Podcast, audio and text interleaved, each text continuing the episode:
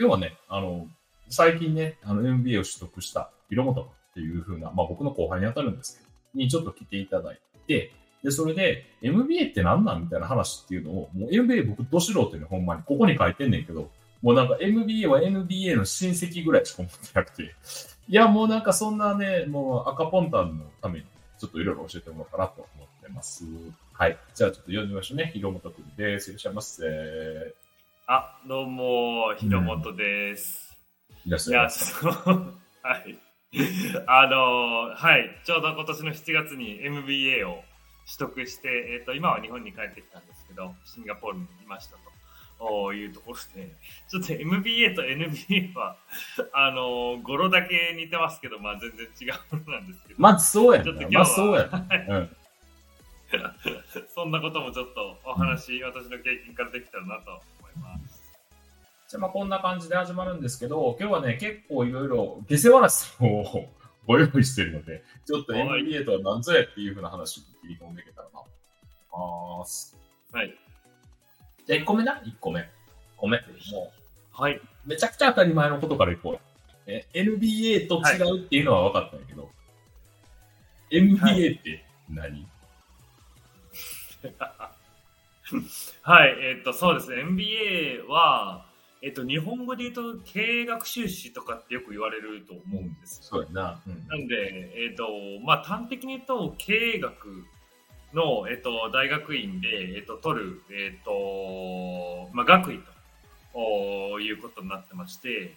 で、まあ、例えば、その、経営学の中身で言うと、えっと、ファイナンスであるとか、その事業戦略であるとか、えっと、会計であるとかっていう、その、経営に関わる、いろんなトピックがあって、まあ、それぞれに専門的にあの学位があったりする領域もあるんですけど、まあ、それをこう広く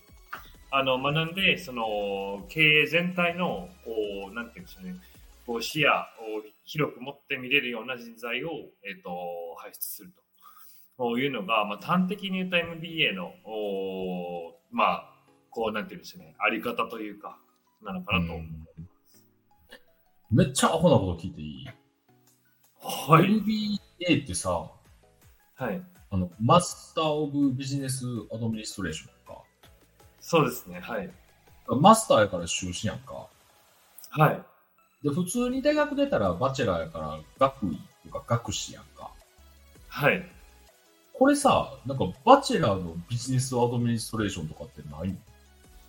あ、もうあるはずですけど、ちょっと、その、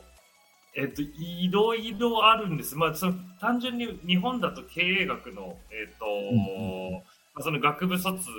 の方とかだったら、まあ、そういうふうに言えるのかもしれないですね。あとはなんか、えっと、私が行ってた大学院にも、えっと、ちょっといろんな、もう少しジュニアな方向けのものもあったりはするので、まあでもそれはマスターか。まああるとは思いますね。ちょっと確かにいや、そうやな。バチェラーもあ、はい、あるはずですよ。なんか、 bachelor degree、master degree、doctor degree ってあるやんか。はい。で、なんか、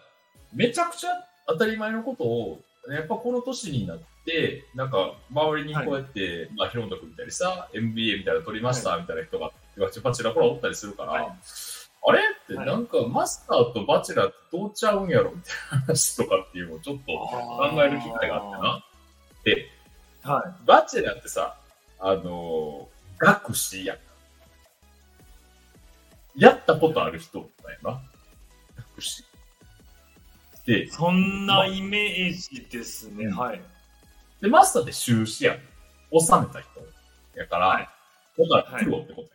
もうその領域に関しては任せてくれみたいな私がマスターで、はい、で、ドクターはもう言うたら広く知ってるっていうか、っていうかもう、そそれは俺に任しといてぐらいのノリののがあるみたいなのが、うん、博士っていうふうなことなんやっていうものに最近気づいた。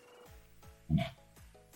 なるほどって。だから逆に言うと、勉強は、ねはい、そうそう。勉強は、あの、 bachelor degree から始まってるんや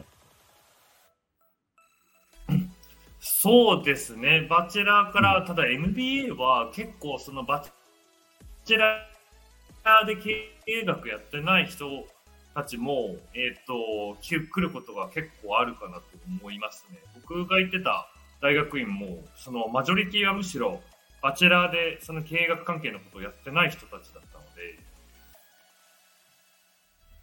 結構そういう人が多いと思いますね。で、いわゆるアカデミックな世界での、あ、大変です、大変です。だから、本当に、あの、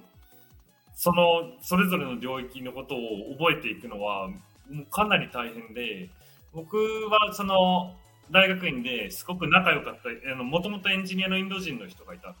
すけど、もうあのずっと暗い顔をしてたんですよね。ちょっと本当に無理かもしれない 俺とかって、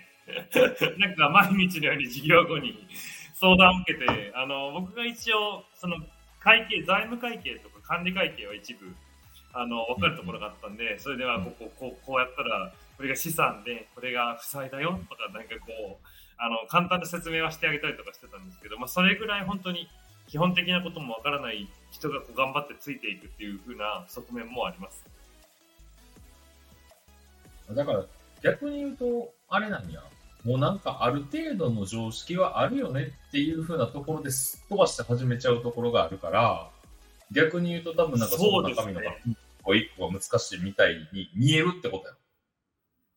そうだと思いますね。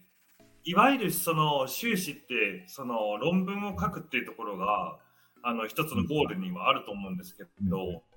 MBA の場合はどちらかっていうとその論文を書くっていうことよりもその一つ一つの分野についてあのちゃんと理解をしてそのビジネスの世界に帰った時に使える状態にするっていうのがやっぱりあるかなと思ってます経験上は。なので、えっと、ゼロからでもそれを覚えていく、吸収して現場に入っていけるっていう状態になる。ここが結構必要かなと思いますね。BGM 消したろ。うんあのな、いやいや、俺結構な、あ、そうやなっていうのはすごい思ったんよ。だから、あの、入り口のハードルが高くって、出るのも大変みたいなイメージがすごい MBA ってあってさ、なんか、なんかみんななんかこう、MBA に掘り込まれたらなんかもうげっそりして帰ってくるみたいな感じがあるんだね。うん。で、はいけどさ、これってなんかその MBA 取りましたって言ってやっぱりご褒美もあるんやろ？ご褒美かな。ご褒美ですか？ああ、結構難しいんですけど、えっと、一般論で言えば、その MBA を取る人たちって、こう、こう何らかのキャリアシフトをしたい人たち、その、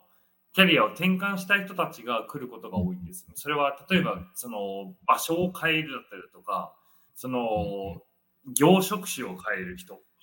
ていうのが、まあ、いますと。なんで、たあの、もともと日本で、その、なんだろうな、えっ、と、じゃあそのテックの会社で、プロダクトマネージャーやってた人が、シンガポールに移りたいとか、ヨーロッパに移りたいとか、アメリカに移りたいとかってなった時に、その MBA で学位を取って、そこでネットワークを作って、就職活動も、えっと、そのネットワークを元にして、あの、現地での就職を勝ち取るとか、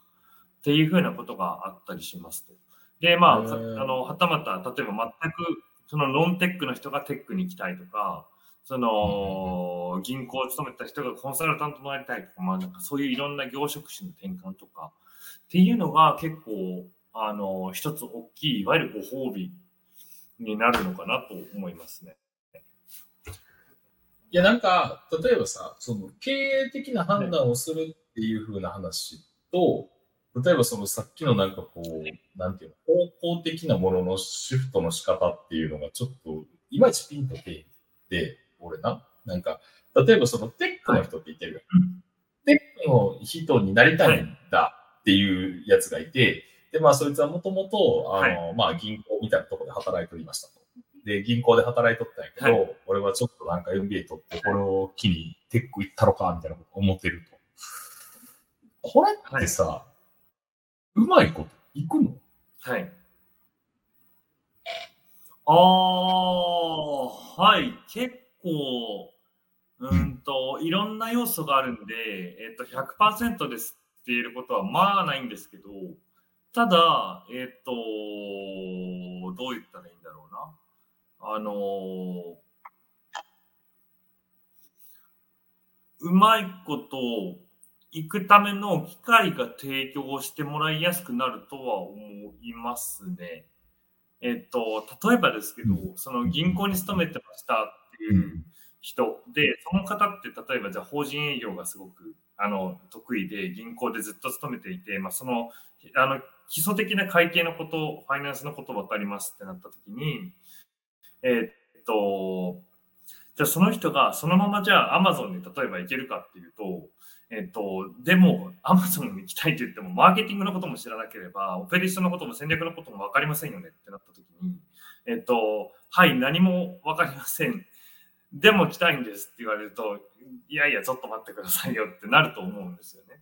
で、なんかそうなった時に、まあもちろんそれで、えっと、全て補えるわけじゃないんですけど、えっと、MBA で、じゃあまあ1年だったり2年だったり、そのマーケティング戦略のことを学んできました。プラスアルファ、その夏休みは、そのテック企業でインターンをして、こういう経験を積んでいました。で、えっと、さらに言えば、その今じゃあ Amazon に行きたいってなった時に、その Amazon の人たち、こういう人たちとこうネットワークを持っていて、その人たちからもこういうフィットがあるって言ってもらってますよみたいなぐらい、そのいろんな側面から、こう、なんて言うんでしょうね、その人の信頼感を勝ち取るみたいなことって、多分 MBA に行くとしやすくなるとは思いますね。銀行にいれば当然、人たち会うし、でも MBA に行くといろんな人来るんで、テックの業界からも人来るし、とか戦略ファームからも来るしとか、投資からも人来るしとかってなると、じゃあその人たちとこうつながってネットワークを広げて、で、そこから入っていく。だったりとかっていうのは結構あるあのやりやすくはなるのかなと思いますね。それそれって、もう単純に、なんていうの？こう、全体でさ、やらなあかん、はい、どこの会社も同じやんっていう前提にえっ、と、いや、それはちょっと、そういう意味合いではないと思っていて、その経営って言っても、えっと、まあ、業種業、あの、業職種によって、こう、やることって全然変わると思うんですよね。その経営って一口に言ったとしても。うん。まあ、やることは変わる。やることは変わるけど、はい、例えば、抽象的なレベルでやることって変わらない。抽象的に求められることは、あの、基本的には共通するはずですね。いやな、だから多分そこら辺のところに対してある程度、アブストラクトな知識っていうのを持っていて、はい。かつそこに対して人っていうふうなアドバンテージと、あとはその特化してるっていうふうなところでのアドバンテージが足していくと、成功しやすくなるよっていうふうに俺は捉えてるけど、この捉え方で合ってるそうですね。そうだと思ってます。うん、ね。えっと、なんで人っていうそのネットワークのところと、とその基礎知識っていうところで、あとは場合によっては、それプラスアルファ、その短期ではあるその経験を積み上げるっていう機会も与えられるんで、まあ、その辺をこううまく組み合わせると、チャンスは広がりやすいかなと思いますね。なるほどな。だから結局あれか、そう、あの、例えばさ、こう、はい、MBA の中でできる体験ってさ、まあ変な話さ、はい、起業しちゃえばできると思ってるね。うん。そう。でもない、はい、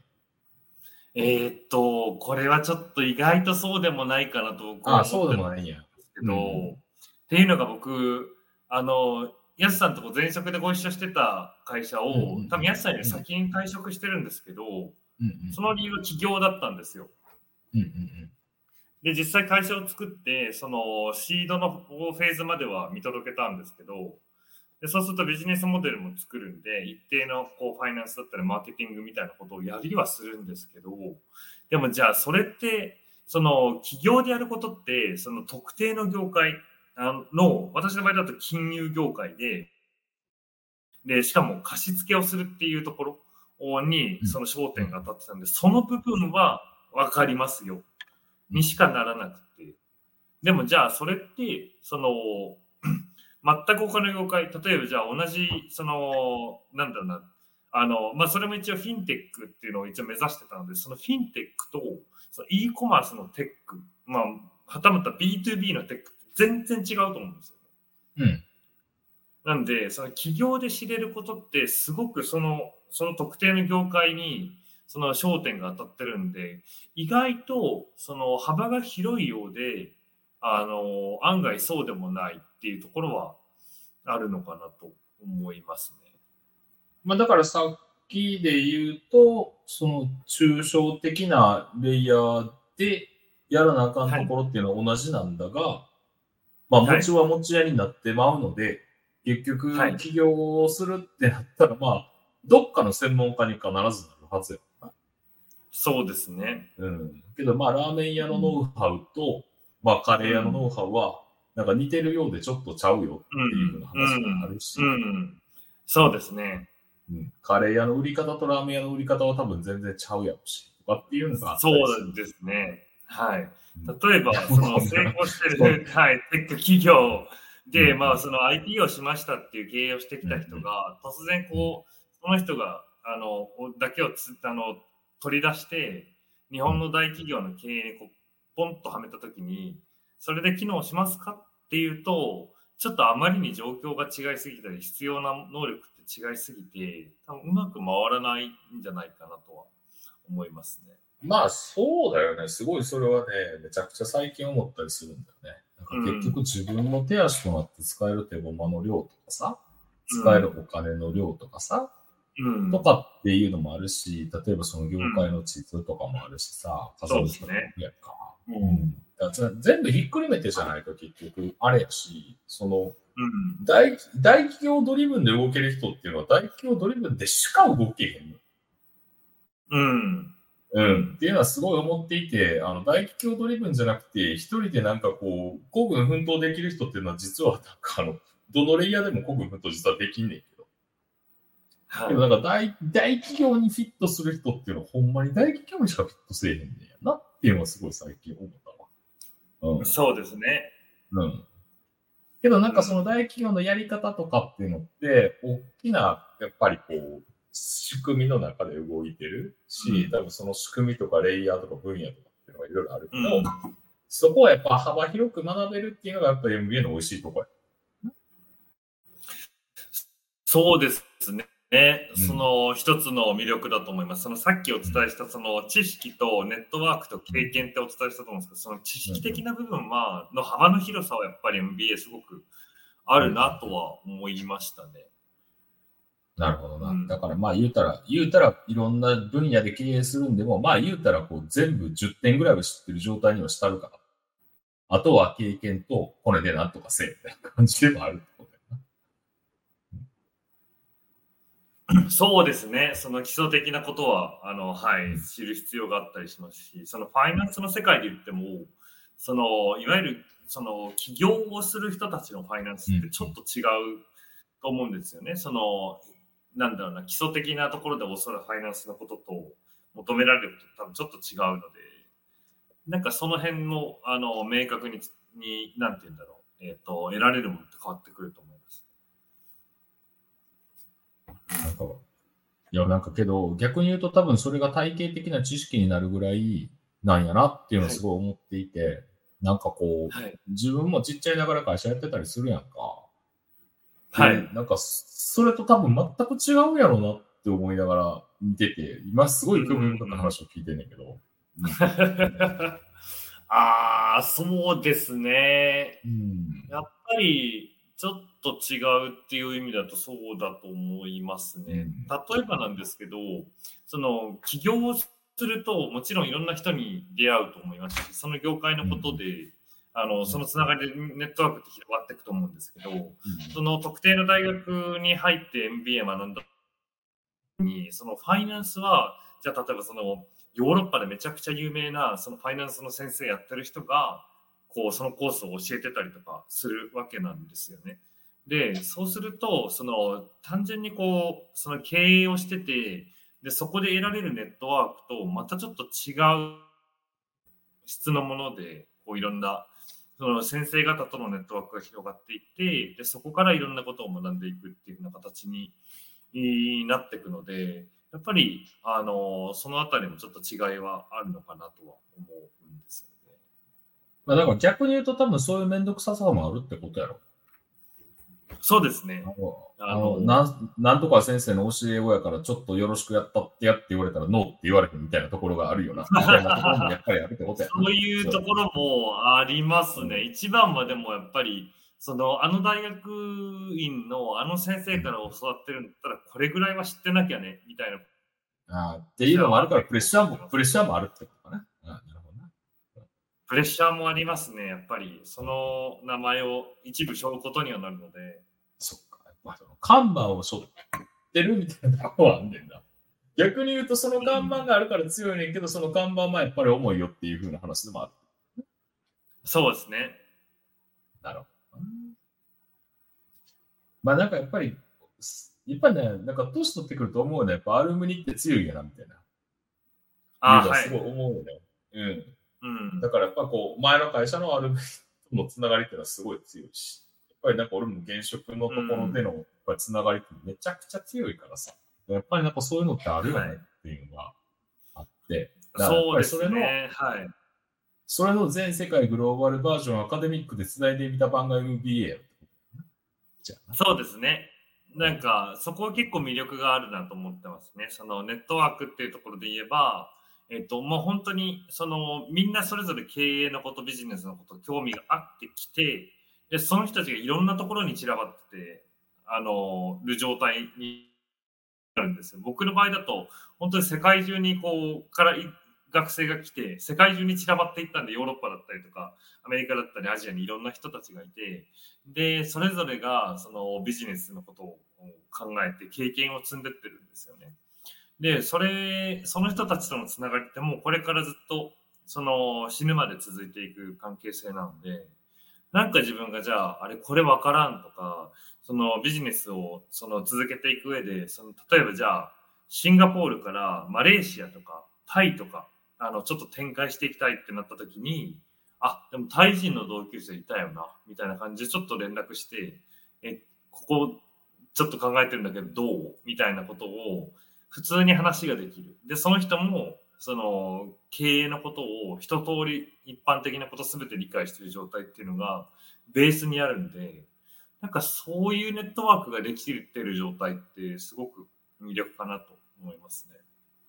まあだから同じ観点で話できるから、はこの人はいいよね、みたいな話になるってことか。そういうことか。そうですね。まあ、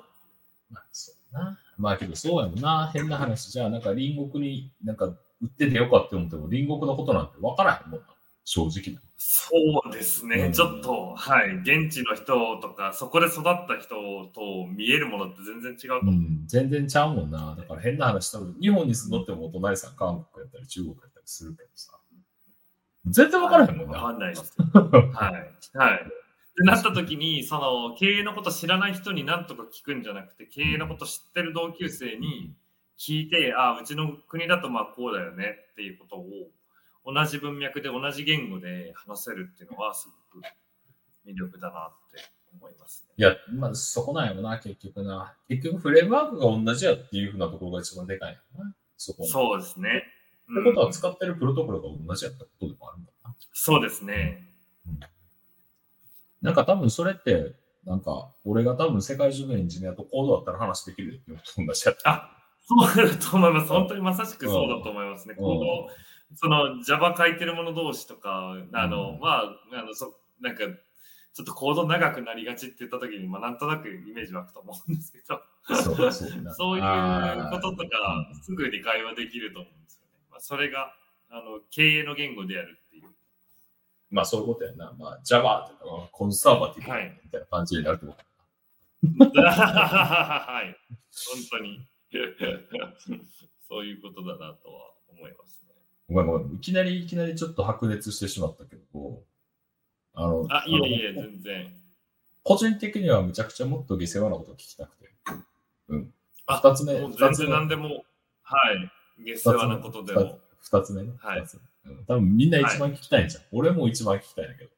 なんぼやったなんぼやった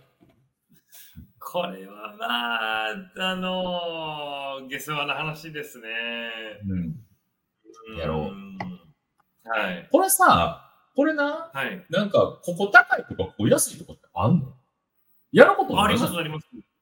あの、学位としては同じなんですけど、ん。大学によって、あの、金額全然違うんですよ。え例えば、うん。えっ、と、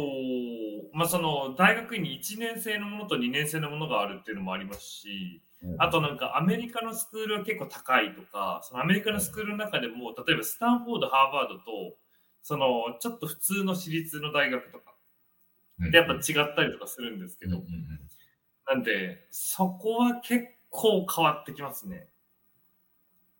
学費だけで言ったあら。まあ、まあ、だからスタンフォード、ハーバードは分かる気する。だ結局、ハーバードって、なんかその、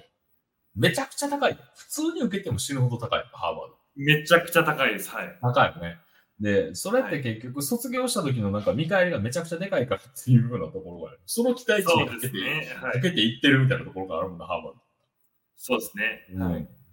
だから、それと同じようなことをな、スタンフォード、ハーバードなんだかわかんない。なんかそこの卒業生が、みたいな話があって、言ったらある意味アメリカを牛耳ったりとか、世界を牛耳ったりするわけやから、そことのコネクションをなんか持てるとか、そこに近づけるステップになるとかっていう話だから、まあまあ、それはわかる。その他は、その他。その他どうなんでしょう。ちょっと、いろいろな大学院をなんか全部見てるわけ、見てたわけじゃないので、あれなんですけど、じゃあ、例えば、僕が行ってた大学院の話にします。いや、まあまあ、あの、ですと、あ、アジアってな、な何本ぐらい何本ぐらいのっていうか、いくつぐらいその MBA を取れる場所っていうのが存在すあ、でもめっちゃいっぱいありますよ。それで言えば。あんねの、はい、めいっぱいありますし、例えば日本だけで言っても、そのグロービズとか、一橋とか、あと、金沢小学あの、とか、なんかその地方の大学でも、その経営学修士っていう意味で言ったらいろんなところであるので、なんか全然、あの、いっぱい、あの、取ろうと思ったら、あの、どこでもできるぐらいだと思います、けど、国でも。けど、広本君はさ、その、はい例えば一橋とかやったら、そんな遠ないと思うのよ。シンガポール来るよりは遠ないやろ、全然。確実に近かったです。はい。なんで選ばんかっえーっと、それはやっぱりやりたいこと、その目的次第だと思うんですよね。で、目的に対して、それにどれだけお金を投じてるかだと思うんですけど、まあちょっとそのき値段の話から変わってくんですけど、僕の場合は、その、やっぱりまずグローバルにこう出ていく経験をししたいなと思っていたんですよね。で、今まで日本で育って、その二十歳まで海外出たことなかったと。いうぐらい、まあ、そのずっと日本で生きてきたあーっていうこともありますし、たあ、ので英語力っていうところもまだまだ全然足りないっていう自覚があったのでその本当に一日ずっと英語で過ごすぐらいの世界に自分自身をこう飛び込ませたかったっていうその英語力の面が一つっていうところとあとはやっぱりその自分自身が就職活動をどこでしたいかとかそのどういう業界に対してこうネットワークだったり、あのなんていうんでしょうね、経験を広げていきたいかっていうこと。言ったときに、その、もともとそのバックグラウンドがずっとテックというかエンジニアだったりとかしたので、そのエンジニアの方が集まる場所に行きたいっていうこともそうですし、で、えーそうですね、あのーまあ、大きくはその2つで、でまあ、あとはその中でもデジタルトランスフォーメーションというか、その、なんていうんですか、普通の IT を、その AI とか IoT とか新しい技術を使ってうまくビジネスを変革していくみたいなところで、特にそのの、あの、なんていうんですね、国のケーパビリティが高いというか、その先進的な国っていうのを探したときに、選択肢として残ったのが、アメリカ、シンガポール、あとヨーロッパのドイツだったかイギリスだったかだったんですよ。だったんで、あ、そうすると自然と日本じゃなくなるよな、みたいなところから、えっ、と、発想が転換していって、で、まあ、極力1年で MBA を終わらせたかったので、1年の大学院があるところで言うと、えっ、と、シンガポールとか、イギリスとかってなったので、じゃあ、シンガポールかな、みたいなところですかね。なるほどな。それってさ、あの、結局、海外で就職したかったの、えっ、と、そうですね、理想的にはそうで、で、やっぱりそれができないとしても、それにつながるようなそのネットワークだったりとか、就職先っていうのを見つけたかったんですよ。なるほどね。はい、まあ、あの、その、言うてもさ、この国で仕事探すの結構大変やん。なんか、例えば日本人が、はい、日本人がって言ったら、その、タイムリミットが結構タイト。はい。はい、あの日本日本に住んでて探すのと、こっち住みながら探すっていうのは全然ちゃうくって、多分1ヶ月しかないはずやな。はい、下手したら2週間ぐらいで多分探すのとあかんはずやから、こんな中にこうなんか、な、その都合よくな、こう、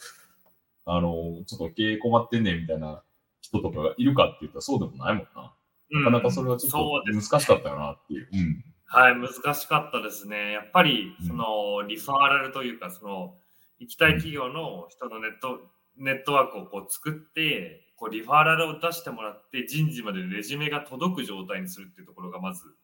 必要だったりしたので、何ヶ月もそういうところでいろんな人に会って話聞いたりとかしてましたね。で、結局僕の場合は、でもその、世界経済のその不況の煽りを受けて、うん、あのかなりポジションが少なかったので、うん、あのまあ、日本に戻るっていう決断を一時的にしたんですけど。そうやねんな。ちょっとそこはほんま向こうやったな。あと、あとな、ね、あと、あと1ヶ月あったらな、いっぱい出たた出てたの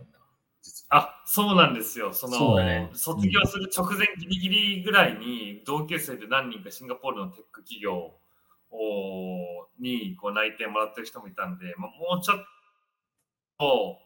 その、粘れたら、結果変わったかもしれないなっていうのは、うん、まあまあ、けどそんなん言うてもしゃあない。はい、それはもう、うん、はい。言うても言うてもしゃあないし。うん、はい、はい。そうですね。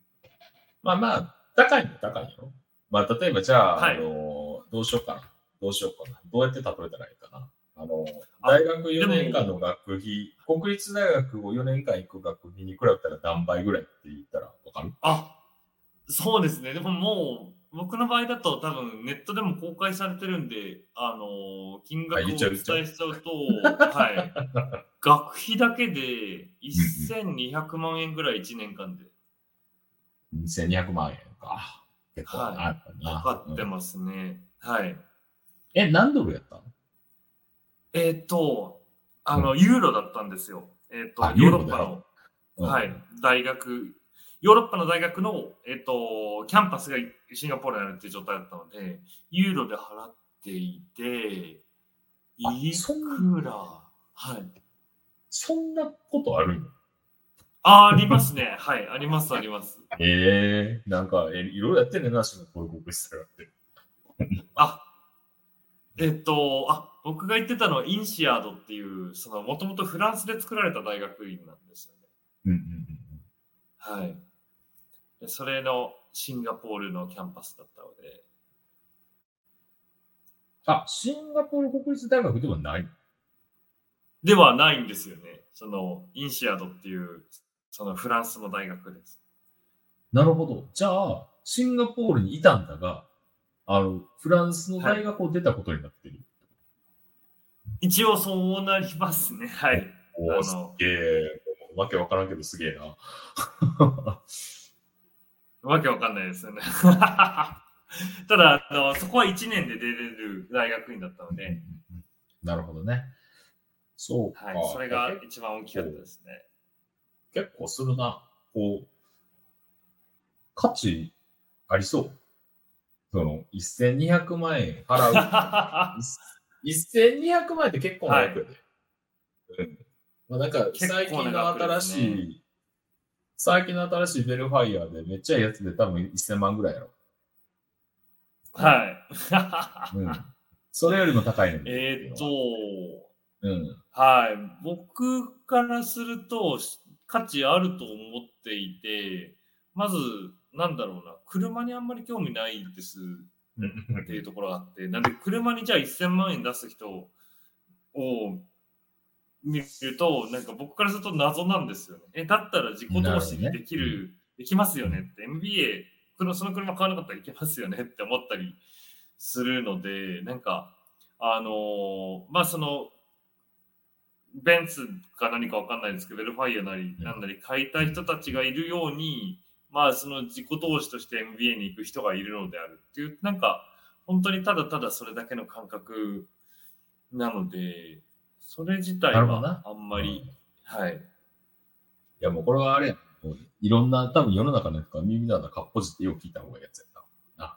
お前こうなんか、そんな車なんか買うてる暇あるんやったら MBA 行けるぞっていう、こあ